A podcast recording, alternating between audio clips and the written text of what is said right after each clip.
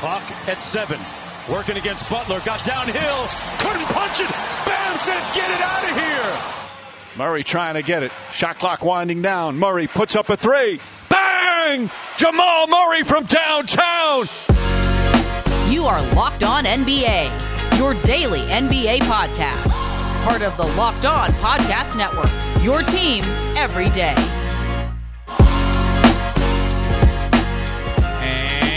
Welcome. You are locked on to the NBA. My name is Nick Angstadt, host of the Locked On Mavericks podcast, and joining me for the first time, we've actually never spoken before, so hopefully this goes well. Renee Washington, what you got for me?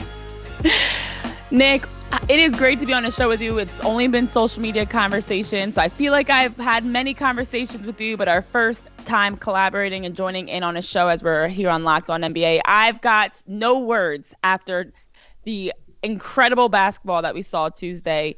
Ah, let's let's get right into it.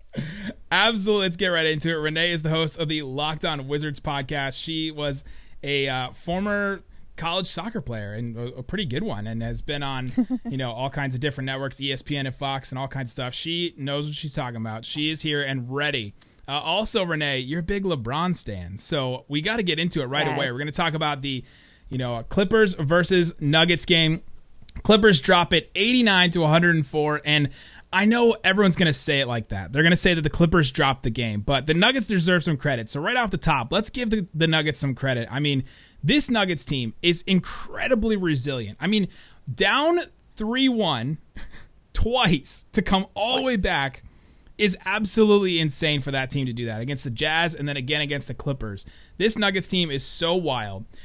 Jokic, when you look at him, is so unassuming, and you just think, oh, yeah, this is easy win. We got this. You know, if you're the Clippers, you're saying, we have this series. We're to win this. There's no way they're to win, you know, three straight against us and then they just come in and they just kick your ass in so many different ways. Just the back cuts, the doubles where Jokic can pass out of them, the way that he hits those crazy flo- you know floaters and shots, the Sombor shuffle. I mean, Jokic is just he scored 16 points only in this game 7 and he was the best player on the court. You know, I think you said a lot of things there that that completely um, hit it right on the head, and the fact that the Clippers had no answers for the Joker. They didn't know how to match up with him. They didn't know how to slow him down. He was the one that really unbalanced their defense. And I was watching some of the post game commentary on ESPN and just looking at the breakdown of it. You know, they didn't really have an answer for him because he hit with his size and his versatility. You can't give him space to shoot. You can't get up on him because he sees the floor well. He's a great passer. He's a he's great with the with the ball on the floor. He is so versatile as a big and they had zero answers. And then you add in the fact that Jamal Murray's been having 40 point games like it's nothing. And and the Nuggets are playing with a level of confidence that honestly coming into game seven, I was saying they're gonna win game seven. Because you you don't win three straight you don't win, excuse me, you can't come back from being down 3 1 and then not have that confidence going into game seven. And you're doing it against the Clippers. Against the Jazz, that was big. Don't get me wrong. That was an incredible series. I thought that was one of the best NBA series I've seen in a while in the playoffs. Just where any, I didn't have a horse in the race. I didn't really care who won. It was just exciting down to the finish. But then this series happened. And the difference is you're playing against Paul George and Kawhi Leonard. Kawhi Leonard, who everyone is, you know, always saying is one of the best players in the league. They're quick to try to take the crown from LeBron and pass it on to Kawhi or Giannis. Well, both of them are now home. So at the end of the day, you not only beat a team you beat a team with one of the best players in the league that everyone, for the most part, not myself, but most people had winning the championship and you were down 3 1. So just so many pieces there from Denver that you can't, for as, as much as it was what the Clippers did wrong, it was a lot of also what Denver got right. Oh, absolutely. Absolutely. Great way to put it. I think Jokic finished the game 16 points, 22 boards, 13 assists, two steals, and three blocks. I thought his defense was also pretty inspired in this game too. I mean, just all the all the rebounds I thought were pretty big. You know, sometimes we don't think about de- rebounds as def- as uh, defensive stats, but mm-hmm. the way he's able to just grab the ball out of the air and take it away from the, the Clippers and get second chance points away from them, like they weren't able to you know continue to keep putting up shots and keep putting up shots. Jokic was able to take it away from them. Thought was massive.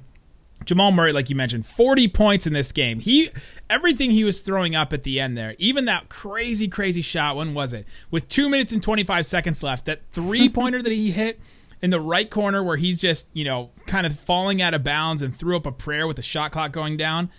They went up 20 with that shot, and he just threw it up mm-hmm. and went it. I mean, absolutely wild. Has Renee has Jamal Murray stepped up to an, another level now? I mean, we we've probably talked about all of this during the first round series where he was scoring 50 like three straight times. But has Jamal Murray taken an even next level, especially playing against this Clippers team with Patrick Beverley, first team all defense, Paul George, He's been first team all defense. Kawhi Leonard, I mean, all these guys have been guarding him, and he went out there and dropped 40 in a game seven. Yes, he has. And I actually remember having the same exact conversation um, earlier on in the series, thinking that at the time Jamal Murray was kind of being knocked down a peg and it was like a, an adjustment. But Jamal Murray, this all started last year, coming off that that getting knocked out of the playoffs and that sour taste of being the number two seed and underperforming in that sense. You know, Jamal Murray and, and, the Nuggets had something to prove, and you could just see the hunger. And you still can. They're not done yet. You can see the hunger. You can see the confidence. And it's not even just a matter of points. Granted, everything he's putting up right now is going in. But it has a lot to do with, I think, just the fact he's believing in himself. They're believing in themselves as a team, and they really are bringing that um, swag and, and underdog mentality. And the fact that so many people overlook the Nuggets I don't know why. I mean, the Nuggets have had a top record in the league, but because they're such a quiet team and they don't they're not as flashy and they're not as exciting to watch in the same sense as maybe someone like the Lakers, the Clippers, the the Celtics, the Heat, they often get dismissed and overlooked. And I think that's something that they're bringing to each game is that understanding that they were talking about it post game we're just trying to have fun. We're trying to compete, bring the effort, bring the energy. We know what we can do. Nobody else does. And when you come into a game and you don't have that pressure on you versus what the, the Clippers had, which was a lot of pressure, championship expectations, they hadn't proven anything yet. So many people already had put them on a pedestal they didn't earn. Whereas the Nuggets were the opposite. They actually deserved more credit. They've been here. And that's something Doc Rivers was saying was this is a team that's been in the playoffs and down the, down in the the trenches of the playoffs before. We have not been there as a team, maybe individually, yes, but that's what's really been the bread and butter of the Nuggets right now. Is doesn't matter if they're down three one back to back series, they're making history, they're finding ways to win, and they're showing that stop looking over stop overlooking the Nuggets because they are a good team, and Jamal Murray and the Joker are a big reason because of that. But the numbers they're putting up are out of this world. That this is a team I've been say- I was saying honestly, Nick, moving forward in the next couple years, this is a true championship team. But hey, they're in the Western Conference Finals. They're still playing. So who knows? Nah, I don't think they get past the Lakers, but I didn't think they would have gotten past the Clippers either. Yeah, so you, you just point, said why aren't people giving the Nuggets credit, and here we are discrediting the Nuggets again. I thought that Jokic's quote post game was so telling. He said, mm-hmm. "We are just not accepting that somebody's better than us," and that yeah. quote right there is just when you don't accept it, when you go out there and you're the best player and you make winning plays, I mean that it's just it's so telling. You you know you're an athlete. You know when when push comes to shove, your best players go out there and they make the winning plays, and that's why they're the best players. And Jokic went out there and did that. Coming up, I want to talk about the other side of this. Oh boy, Kawhi Leonard.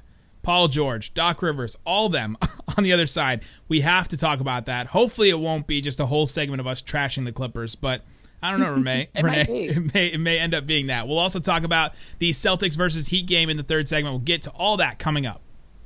Game seven was definitely one for the books, and there is plenty to get into. Renee Washington here, host of Locked On Wizards, joined by Nick Angstadt, host of Locked On Mavs. And Nick, we were discussing all that the Nuggets got right to win Game seven as they're moving on to the Western Conference Finals to take on the Lakers. LeBron James, 80, and the Lakers. Well, the Clippers underperformed once again did not reach the conference finals. In fact, they are they have been the longest franchise in sports that has not reached the conference finals. 0 8 in conference semifinals. A lot of records on the wrong side of history. But also looking at the way that this team played in a game seven must win game. Kawhi Leonard, only 14 points. Paul George, another offensive struggle with a shot like the one off the side of the backboard. Yikes what are your thoughts on the Clippers coming out of this game seven? Do you think it's it's time to maybe make some changes moving forward, or is it truly just they're a learning year for them that we're gonna have to understand they they took their lumps in that sense because it is such a new group? It's so confusing, Renee. It's so confusing to see this team, how talented they are, how how much of a big game they talked. I mean, there's an article going around right now where Patrick Beverley said, you know, once they signed Kawhi and Paul George and that put that whole team together that, that Patrick Beverley said, get out of the way, Steph Curry. The next five years are mine. Um, the next the next one year wasn't yours because you're already out. I mean, this team was talking so much big game. Seeing them, you know, game to game, minute by minute against the Mavericks. I mean, they just seemed that this team was so cocky. This team was so full of themselves. It just maybe it was that they were playing the Mavericks and I was taking it personally, but it just seemed like every single basket was like they were taking personal and that they were you know, laughing in the, the Mavericks' faces. Michael Kidd Gilchrist took a three from the corner. It's this video that Worldwide Wob has been sharing and keeps going around where the Clippers bench just like threw up their arms and laughed and fell over the end of the, the bench. And now the tables have been turned. I mean, this Clippers team is now going out before anyone thought. They don't get their, you know, their moment in in the spotlight against the Lakers. They don't get to play that team. Kawhi Leonard, six of twenty-two in this game, fourteen points, fourteen. 14, 14 in a game points. seven. He was outscored by, he, you know, he had scored the same amount of points as Gary Harris, Jerami Grant. This is a guy that a lot of people, including my co-host on Locked On Mavs, think is the best player in the NBA. It's just so confusing to me. I think this Clippers team shows a lot about continuity in the NBA. I mean, the Dallas Mavericks fans love 2011 that title more than anything. But uh. what ah. what that title told us was that you can't just throw a team together like the the 2011 Heat and expect to just go out and win a title right away. And this Clippers team is just another iteration of that. Throwing a team together and trying to just have no chemistry. This team, this Clippers team was even worse than that Miami team because they barely even played together during the regular season, and then the season was stopped for a little bit, and then they weren't together during the seeding games. I mean, they were so out with injuries here and there. There's you know this team this team did not get a lot of time to play together, and yet they were acting like they were going to go out and win the title just by flipping a switch. Am I wrong by saying that? By the way, was this just me taking it personally because they beat the Mavericks and they were playing, you know, kind of playing with the Mavericks' emotions? What did you think from kind of a an outside observer, Renee? Well, you know what, Nick? Honestly, I felt like that Mavs Clippers series could have easily gone the other way. I think something that the Clippers, in my opinion, in the postseason, what I saw was I don't like to use the word luck, but just a lot of things working in their favor.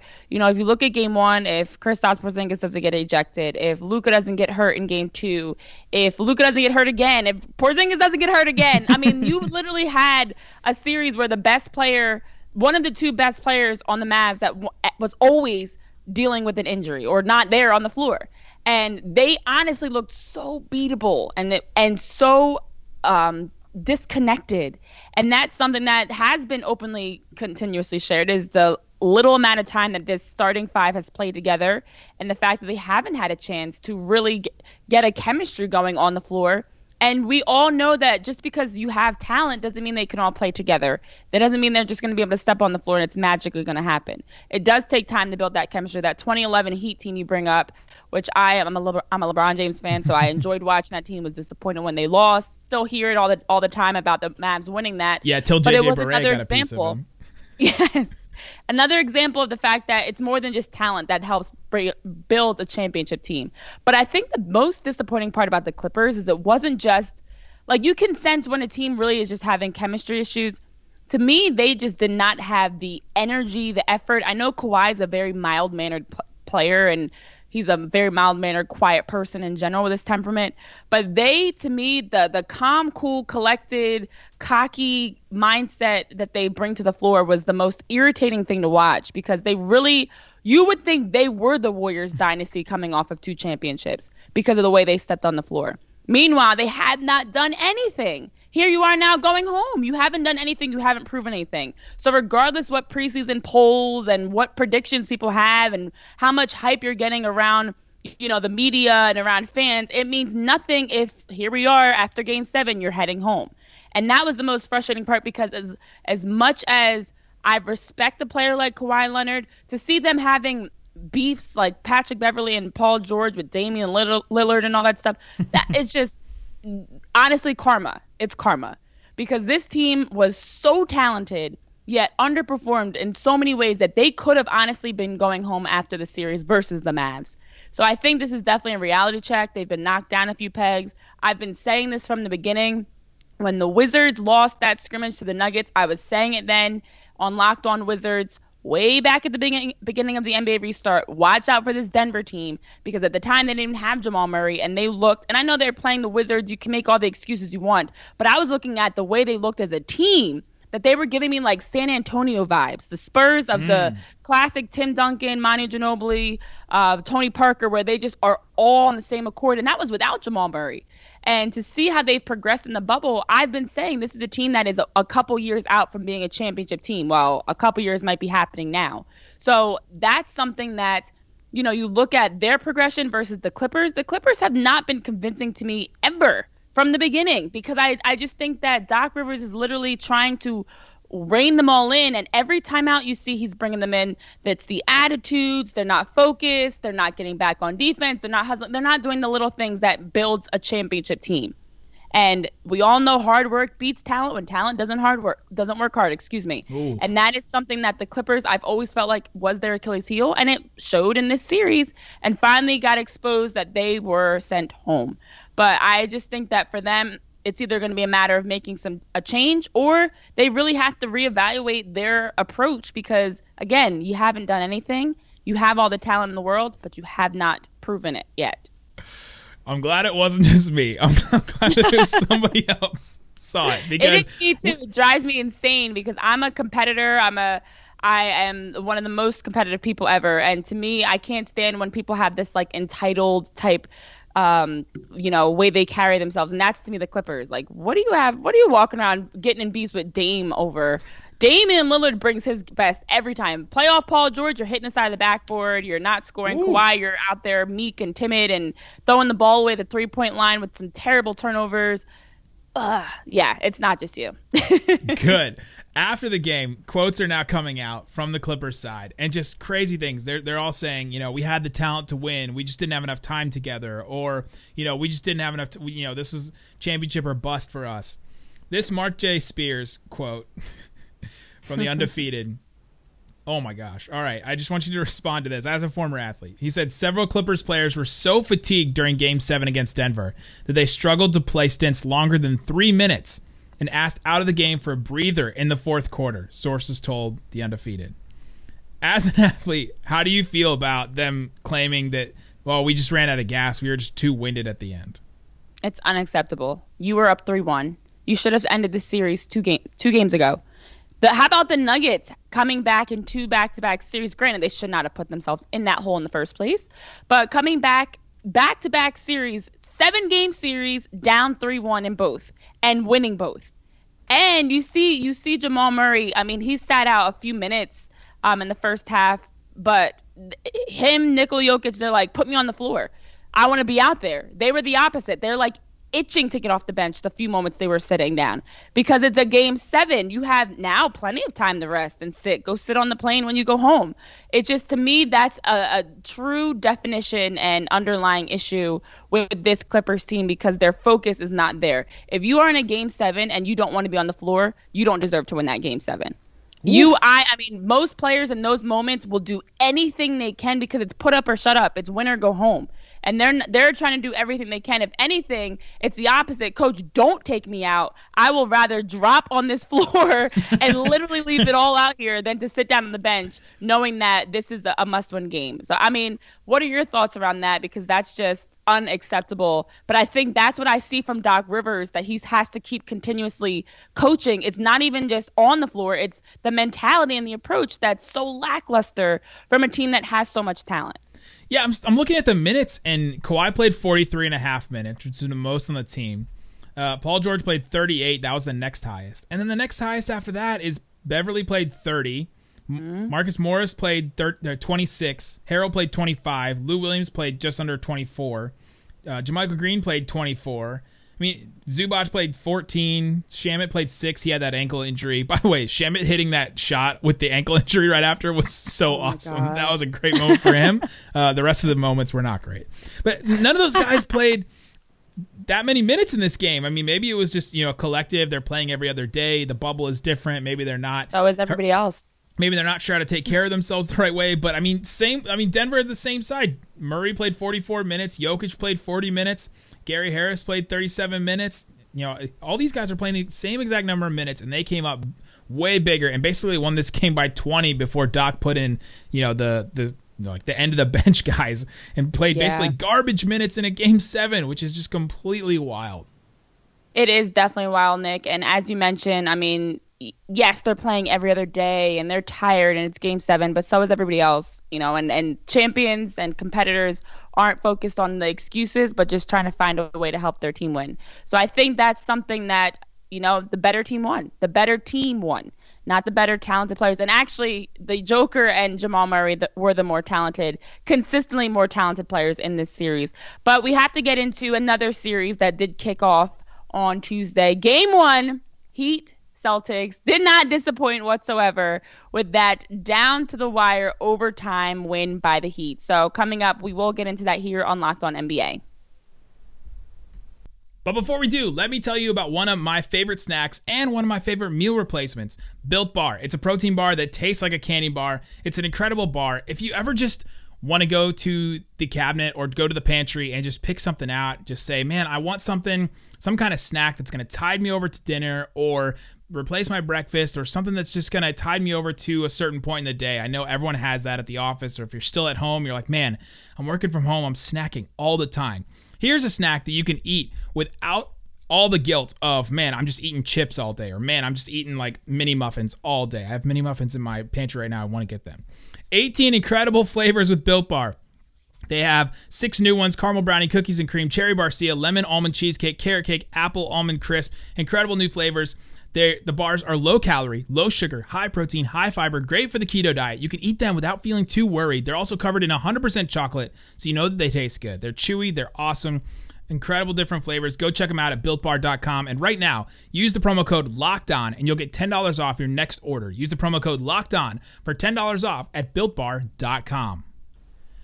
All right, Renee, let's get into this game. Game one Eastern Conference Finals, Miami Heat versus the Boston Celtics. The Heat take this one in overtime. By the way, we just spent two segments talking about you know Game Seven. We had a game go into overtime over in the, the Eastern Conference. Heat win 117 to 114. Dragic scored 29 points in this game to lead the Heat. Thought he was absolutely incredible. Bam Adebayo, though, the story of the game: 18 points, six boards, nine assists, two blocks, and the biggest block maybe in NBA history besides the LeBron chase down block. I mean, there's just there's not many blocks that are just that amazing. The fact that Bam Adebayo was able to block Tatum's dunk at the rim when Tatum had cocked the ball back so far behind his head, and that was going to tie the game. And it was just completely, completely out of out of control. The Bam Adebayo did that. What did you see from mm-hmm. this Miami Heat team that came back several different times? The Celtics had 14 point leads a couple times in this game. They were able to come back, force overtime, and then take this game. Yeah, I think you know I know we'll get into the Celtics a little bit more, but the Celtics have been struggling with keeping these leads, and we saw it in the Raptors series as well. But looking at the Heat specifically you know, one of their strengths is their versatility and their depth, and that they are able to be dangerous on all points of the floor, including the defensive end. Bam Adebayo's block at the rim of Jayson Tatum for what would have tied the game. Oh no, won the game. They were down by one at the time, right? Am I doing the math right? With Tatum's Either dunk, way, they, they would have been tied if Tatum hit the. They would have been tied, right? They were down by but two. But Bam probably would have um, fouled them though, so he probably would have gone the free throw line. That's also true. So that is just to me something that sums up the heart and soul of this team. It's the complete opposite of what we were talking about with the Clippers, and that this is a group that is also believing, and much like what Denver is doing on the in the Western Conference, that Heat are doing in the, the same in the Eastern Conference, because they're another team that I feel like doesn't get enough respect. People will call them a, a Cinderella team and an underdog. They're the number four seed. They swept the first series, one five one against the top seeded overall team in, in Milwaukee. They're not an underdog. They're not a Cinderella. They're a top team and they're showing that. And I think Jimmy Butler, for one, is is leading that. He's talking the talk, walking the walk. He's coming out every day. He's bringing the same level.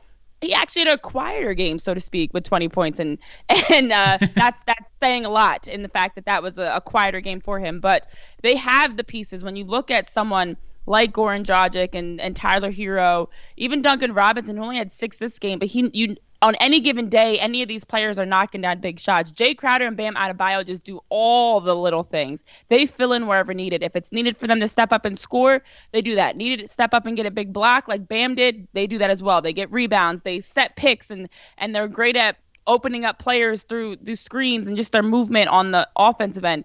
They have so many pieces, and of course you have a championship coach in Erik Spoelstra, Pat Riley, who does a tremendous job for them in the front office even older veterans like an Andre Iguodala. This is a team that honestly, I know I've been saying that the Celtics should come out of the East, and I, of course, here they are in the Eastern Conference Final, so it's still possible.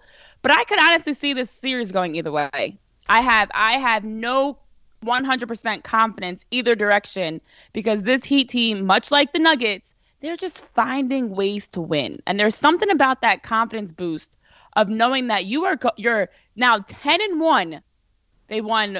They swept. They only they only lost to the Milwaukee once, and that was honestly a game they could have and should have won as well. But you are in the Eastern Conference Finals, a team that does not have the respect you should, and you have only lost one game so far. That's a huge confidence booster, and they're showing that on the floor. So this is a dangerous team, and you got to watch out for them. Oh, absolutely. This team is is showing us what they're made of just every single night. And you're right. This game is literally a Bam Adebayo dislocated shoulder away from the the Celtics taking this. I mean, if his if he doesn't hold up there, if he's not strong enough to hold that, I mean, either his hand breaks or his shoulder gets dislocated because Tatum was coming out there with authority on that dunk. Just one of the most wild plays ever. The Butler play right before that, the and one drive on Tatum, by the way, mm-hmm. with 12 mm-hmm. seconds left to hit the free throw to make them go up by two at the very end of overtime there. That was also a massive play from Jimmy Butler. 20 points, but the three there were the most important. This Miami Heat team, to me, looks like that 04 Pistons team. You have Bam Adebayo mm. kind of playing that Ben Wallace role. You have Jimmy Butler, who I think plays the he plays the Billups role, not as the lead ball handler, but kind of. I mean, they talk about how Bam and Butler are kind of their playmakers and they're kind of their point guards at this point. And he plays that role. He also plays the Rasheed Wallace role, which just obviously, I mean, like aesthetically, he, he doesn't play, you know, his game isn't that, but just the way that he carries himself. Jae Crowder is like the Tayshaun Prince, the long, rangy, like wing guy. Dragic is kind of the Rip Hamilton shooter, can, you know, change the pace. And then you have you know, Tyler Herro is kind of your wild card off the bench, which is like, you know, a couple of their guys, Corliss Williamson, Lindsey Hunter, guys like that. Uh, so this team, I think, kind of reminds me of that team. Championship coach like that. Larry Brown was, was kind of a guy that had been around for a while. You have Erik Spoelstra has been around for a while and is, you know, has had championship, you know, teams for sure. This team is built around all the players and not just one specific guy, but they know their hierarchy in the end of games, right? They know Butler's getting the ball. They know that they can give the ball to Bam at the elbow and he can make something happen and, and, you know pass. They know that they can trust Dragic to change the pace of the game. I thought Dragic changing the pace of this game. When was it? It was in uh, the second quarter. I thought Boston was taking a huge lead. And then Dragic came in and just completely changed the pace, and Miami was able to, to storm back because it was looking in that first and second quarter like the Celtics were just going to coast to this win, and the Heat just came back and they were resilient enough to, you know, take this game back. Man, on the on the Celtics side, you have Tatum, who played you know an incredible game, 30 points, 14 boards, five assists, three steals, two blocks, just stuff in the stat sheet. Kemba Walker with 19 points, Jaylen Brown with 17 points, Smart with 26 points. Nobody else really coming up big for them, and there's not really any more names left on this on this list. Theis had foul trouble; he fouled out.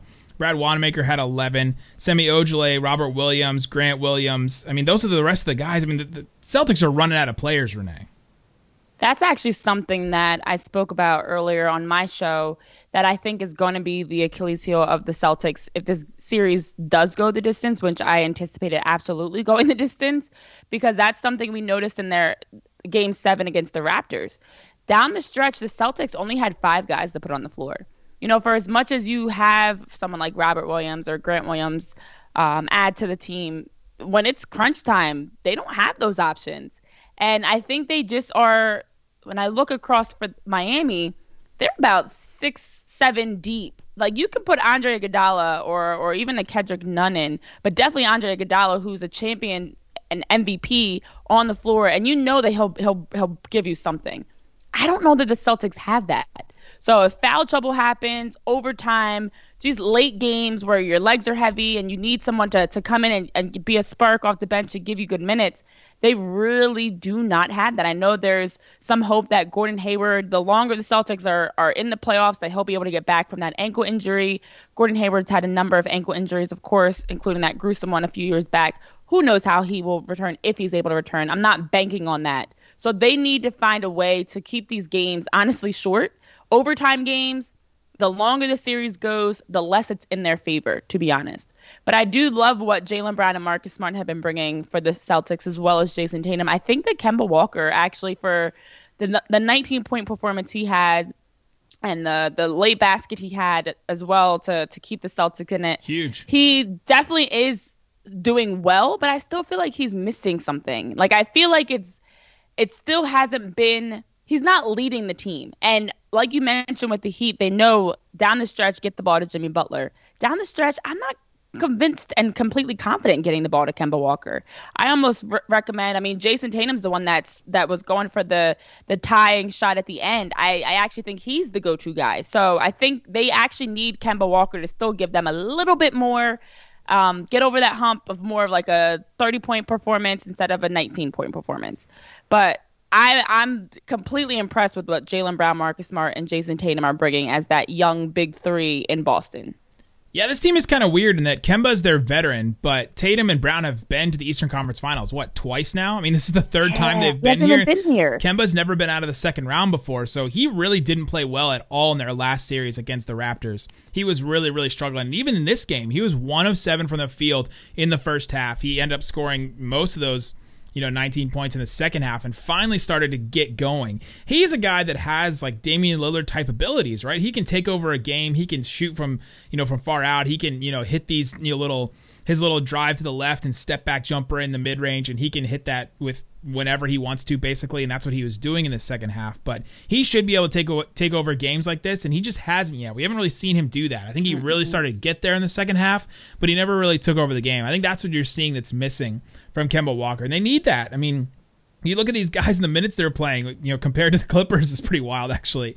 Like Brown, Tatum, Smart, and Walker all played 43 minutes uh, in an overtime game. So it's uh, pretty wild that they're playing that much.